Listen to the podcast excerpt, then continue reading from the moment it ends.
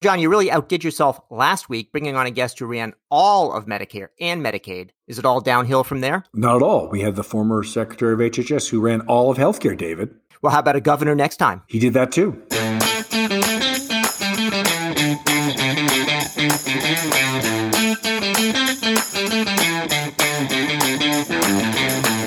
Welcome to Care Talk, America's home for incisive debate about healthcare business and policy. I'm David Williams, president of Health Business Group. And I'm John Driscoll, the CEO of CareCentrix. Now, John, you brought on a real A-lister today. Who we got with us? Governor Mike Leavitt, entrepreneur, Secretary of HHS, head of EPA, uh, baseball fan, uh, great golfer and good friend of, of, of, of, the Driscoll family. Welcome, Mike. John, thank you. What a nice introduction. That was uh, worth coming just to hear. That was nice. Now, I was going to ask which of those things doesn't belong, but that's uh, but that's a very that's very nice. now, listen, I've been doing a little I've been doing a little reading, and I saw at the beginning of the Trump administration, you were brave enough to make five predictions about healthcare policy at the outset. Outset, and I'm wondering how those those turned out. I'm going to happily uh, remind you of what what they were, or you can you can revise history if you if you prefer that. Well, that would be a good idea because sometimes we forget our predictions, sometimes conveniently, and other times just because we can't remember. So I'd be happy to critique myself. No problem. Uh, if you can remind me. Let me remind you. So they were, first of all, that the ACA will be repealed, although exactly how that's going to be defined to be determined. A few portions of the ACA are definitely definitely going to be out, like the individual mandate. The replacement must be bipartisan. Medicaid's going to change to give the states more flexibility, and value based care is here to stay. So let's start with number one. Uh, did you say I suggested it will not be repealed? You said it would be repealed, but you left yourself a little wiggle room. It, it got like what that meant. I don't. I now that that one I'm just going to claim I don't remember uh, because I I never thought that they would actually get to repeal. Uh, I worried they, they could never find a replacement, and that had been my experience for some time. So uh, they, as I remember my point of view during that period, they matched it pretty well. Uh, they could repeal, but they could not replace in the Republican Party, and given the nature of the division of power, uh, it didn't happen. Mike, one of the things that uh, I, am always struck by is that when you talk to the senior people in healthcare on, you're obviously one of the great Republican leaders of your generation from a policy and political perspective. Uh, but whether you're talking to Republicans or Democrats, they largely agree on some of the key elements of reform. What? Why couldn't we get a version of the ACA that was bipartisan? reform oriented if all the experts of the D, the Democrats and the Republicans agree? Well, let's just start with the fact that it's hard. And that's the reason if it were easy it had been done before, but it has not. And I think when you look at Barack Obama and his history um, we will say that he did get something done, and it started basically a movement toward reform. Reform takes a long time and uh, the the molecules needed to move. He got it started. It will iterate through the courts. It'll iterate through one um, one administration over another. It will list a little bit left and a little bit right, but uh, he got it started with the ACA, and uh, clearly not all of that was uh, from from a Republican point of view bad, but it was because it, there was a not created here problem, which is very common in Washington. People were against key parts of it that candidly were consistent with Republican ideology. Ex- insurance exchanges, for example, now, that's a Republican idea. It deals with market.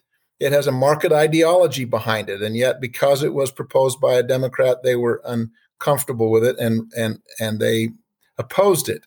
Um, they have been they you can go on to other things like that. So I, I, just think it's partisanism and it's part of the time in which we live. It's very real part of the human dynamic. John, I'm getting confused. My American history isn't that good, but I think we're going to go backwards and forwards. So let's talk about what actually happened during the Trump administration on the healthcare side, uh, at least. There was a lot of, you know, a lot of noise and fury and so on.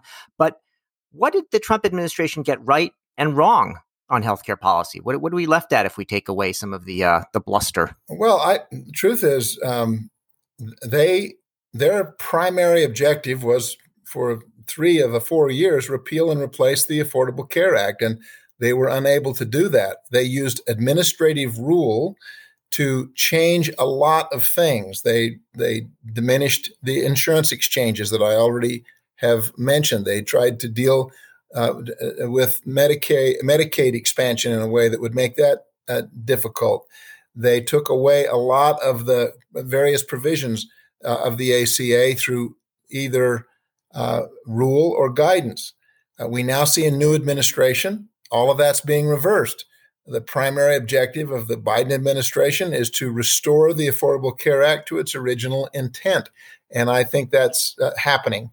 Uh, so if you pull it all away in terms of the ACA uh, in, in, in, on, a, on a horizon of eight years, there will be very little that occurred during the Trump administration.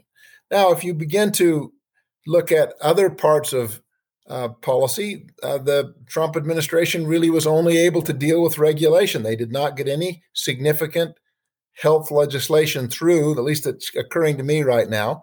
And as a result of that, uh, things stayed pretty much the same. Uh, John, what, what, what's your view on that? Well, I think the most interesting thing uh, during the Trump administration, Governor, happened at the state level where it turned out that Medicaid on the ballot was much more popular than I would have expected, even in red states. And as a as a as a three time governor of a red state, were you surprised by how popular the Medicaid expansion was once it was put on the ballot? Because that you know historically that's not been a winner politically, and yet it was pretty resoundingly successful wherever it's been put to a vote. Well, I happen to live in a state and governed a state uh, that was among those that passed Medicaid expansion uh, at the ballot. Uh, they actually what happened was they got it on the ballot, and then there was a essentially a negotiated arrangement with the proponents of the initiative, and they um, and, and they agreed to not drive the initiative. It was done at the same time that there was another initiative for the legalization of medical marijuana, uh, and similar thing happened there. Uh, I I think we are finding that one of the limitations of initiative rulemaking is that you take really complicated things and boil it down to a quite simple question, put it on the ballot, and things pass. And I think that's being used in a lot of places around the country where that has been the, the case. It turns out when they actually pass that getting them uh, organized in a way that uh, will uh, not create lots of cascading consequences. Um, it, it, it's a it's it's a blunt instrument, and uh, I think it's the reason legislators don't like initiative rule ma- uh, lawmaking uh, and or voter initiative lawmaking. And the other thing, Governor, where I think you got it right is. I think the Trump administration, it, whether and really not driven by the White House, but by uh, HHS, really did keep trying in, to incrementally expand value based care, and where I'd give them a C or D on a number of other public health issues, which we don't need to get into. I actually think on on the expansion of value based care, CMMI and HHS really made some some some some interesting steps forward to to start to professionalize and modernize the way that uh, Washington views val- you know, sort of value engineering, value based care. Any any any comments on that? Yes, um, I think that if you look at the rare number of things you can get Republicans and Democrats to agree upon, value based care is one of them. You can they agree that coordinated care is better care than uncoordinated care. Republicans and Democrats agree that the fee for service system is has been the enemy here and has created much of the dysfunction in our in our system. I think Republicans and Democrats agree that ultimately you have to find a way in which to bend the cost curve. All three of those things align in value based care. Now, as it re- relates to the Trump administration, uh, I think the first uh, secretary, uh, my good friend Tom Price, a physician, was highly skeptical of value based care. And candidly, uh, his skepticism and the method in which he approached it set value based care back substantially. Uh, it, it, it, took almost a year after his uh, conclu- after the conclusion of his service under Secretary Azar for value based care to regain its momentum. And so I do think that it it made uh, net progress. I think Alex was uh, Azar was very direct in his support of it, but it got off to a slow start, and it was uh, it was hurtful to the to the uh, purpose of value based care. Governor, you've spoken about you know the importance of looking at Medicare sustainability on the long term, and how value based care was going to be an important part of that. Are you seeing that as an opportunity as we look forward for bipartisan cooperation? And you know how will that tie in with all the other things going on with medicare like the expansion of medicare advantage and discussion of you know medicare for all? Can this all be tied together? Well we're at a point now where healthcare is no longer just healthcare it's economic policy. And uh, we've been through a period when you look at both changing demographics and now a pandemic uh, we have added another almost 8 trillion dollars of debt. We're we're pushing up against 28 29 trillion dollars worth of debt a lot of that new debt. And there's little question in my mind that we're going to ha- that's going to have an impact. Uh, we're going to see interest rates ultimately normalize, and when they do, it's going to draw even more heavily on the revenues of the United States, and that is going to put more pressure on every component of of uh, uh of the of the U.S. budget, from defense to uh, uh education to uh, other components of healthcare and research. It's a this is a very profound new dimension. And when that happens, and the entitlement spending in Medicare and Medicaid continue to grow, those who are operating the program are going to have very few options. One of which is to continue to put downward pressure on fee for service payments. Or another might be to find ways of pushing more care into a value based equation where uh, those who are receiving lower payments in fee for service can make part of it up by being able to create savings.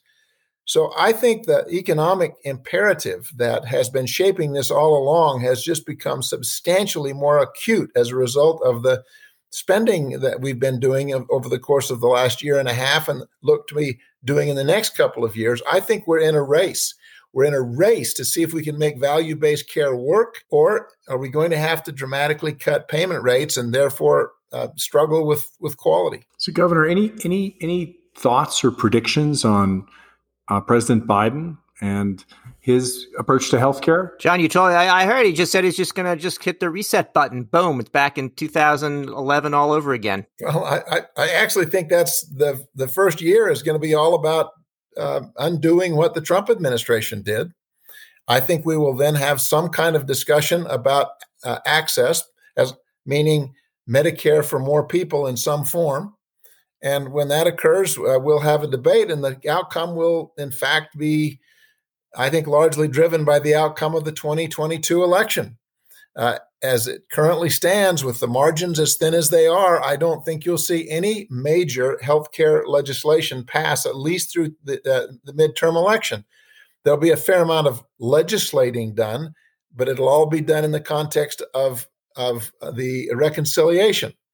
And uh, reconciliation is a complicated subject, but it does allow, particularly in healthcare, for a lot of things to uh, happen. And what those will be, I, I don't know with certainty. Well, David, I know you have a hard time with math, but if you look at the math that we just laid out, so does the whole country. Didn't you hear about how much money we've been borrowing? and and you look at the pressure on state budgets. We've got this short-term boom from all of the CARES Act and its support that in some cases, I think the states are having a hard time defi- finding ways to spend the money. But when those bills to, for just pure Medicaid and Medicare come due, I do think the governor's prediction that there will be a race and it will be fast at a state level. They can't just print more money. They have to actually. Most states have have true balanced budgets, and I, I, I I'm I'm nervous if coverage increases. If, it, if the uh, coverage increases and we don't have a, a better functioning market for value based care and frankly insurance, uh, what the what what happens to those states? I don't know Mike, whether you've got any a, a perspective on that, but we're, we're, we're six to 12 months away. I, I want to just say, first of all, I thought when the pandemic struck, it was absolutely essential for the federal government to respond. And I thought they did respond and they kept the economy going. And I think we all ought to be deeply appreciative of that.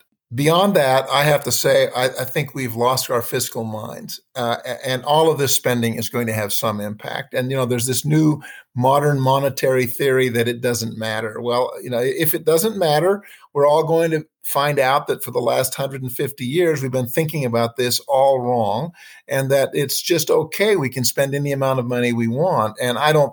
Uh, uh you know, just mark me down as skeptical. I think it's going to have a profound effect. And I think healthcare is going to feel it.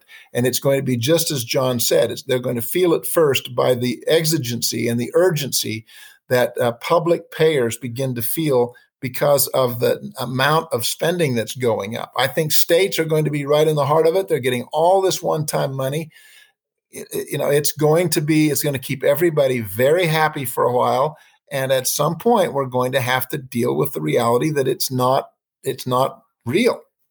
And when it happens, um, it, it, it, there will be consequences, and uh, we'll all uh, be around to watch that. I hope. I don't know where to go with that. You know, it reminds me a little bit of sort of like you know year 1999 or 2000 when you heard all of a sudden revenue doesn't matter for a company. You know, and then there was a bit of a crash uh, after that happened. It's the same sort of thinking. This is a little higher stakes. It was just an eighty percent. It was just an eighty percent decline in, in stock values, and you know, and, and we've been through this before with the Balanced Budget Act. When we really get serious, it's this massive helicopter blade cost reduction across the board. Well, let's let's get, let's move to something easy like drug pricing and drug pricing reform and taking a bite out of of drug pricing inflation. Uh, Governor, any any thoughts? Particularly, be interested in your, your thoughts from the perspective of uh, of a governor who actually ran healthcare nationally you know, I've talked to a lot of uh, Democratic governors and Republican governors who are appalled at, at the prices they have to pay uh, for drugs. But none. But the solution really has to be a national one. Uh, looking at the problem from a market-based perspective, do you see any solutions on the horizon to to, to slow down uh, the relentless march of prices up without killing the the the, the, the terrific innovation that, frankly, has helped us uh, cap this pandemic? ultimately, the only solution here is for us to begin to use value based principles in the pricing and the deployment of pharmaceutical innovation. Uh, we have to acknowledge the fact that it, it, takes money to do it, but in order to recover, you've got to be able to demonstrate uh, a, a, value proposition that if you buy this drug, it's going to reduce spending otherwise. Uh, or at least demonstrate real efficacy. And uh, you know, there's a thousand different ways people think about this. It all boils down to whether or not you have a government pricing model or whether you have a, a, a modified regulated market. And uh, uh, uh I, I'm typically a um, in the camp of the the regulated marketplace. However, uh, I think, like a lot of Americans, I think people are beginning to get they're getting tired of this of solutions not just of just not working and I, um, I, think it is very possible we could see a republican congress who steps in and starts supporting proposals that look a lot like something that bernie sanders uh, would have proposed a few years ago uh, simply because they're tired of solutions not working well, you know, I, I think it's to tie this uh, this recent comment you just made uh, with the earlier one about the overall kind of insanity. You know, this new drug that's just been approved for for Alzheimer's. I saw a projection from the Kaiser Family Foundation that said that Medicare could end up spending fifty-seven billion dollars a year on the drug, which is more than the rest of Part B drugs combined, which is only thirty-seven billion uh, now. And I wonder whether this is actually something where you've got a drug that's not that efficacious one way or the other, shouldn't have such a broad uh, label. And, you know, is this the one where you've got enough attention there could even be a bipartisan approach toward kind of value based pricing for, for it? I, actually, I think it's a very good example of, of, of a situation that could drive change. There's a there's going to be a point where people are just tired of solutions not working, and their members of Congress are just feeling not just ignored but inadequate uh, in their ability to deal with it, and people aren't going to put up with it. So I think you you, you could begin to see this draw, drive political change. Well, John, you told me we're going to solve, if not world hunger, at least the whole healthcare problem on this podcast with this guest. And I'm not saying I'm disappointed, but I won't say we've done it. So, John, how are you gonna how are you gonna tie this up in a nice knot? It, it you know, healthcare reform is a journey, and no one knows that better than our our old friend, uh, Secretary of HHS, leader of the EPA, uh, and three time governor, and and uh, long time and still optimist, uh, Governor Mike Leavitt. Thank you for joining us, Mike. My pleasure. Good to be with both of you, and I'm glad I didn't have to referee any more than I did. No kidding. Well, that's it for another edition of Care Talk. I'm David Williams, president of Health Business Group. And I'm John Driscoll, the CEO of CareCentrix. Thanks for joining. If you like what you heard or didn't, please leave us a comment and remember to subscribe.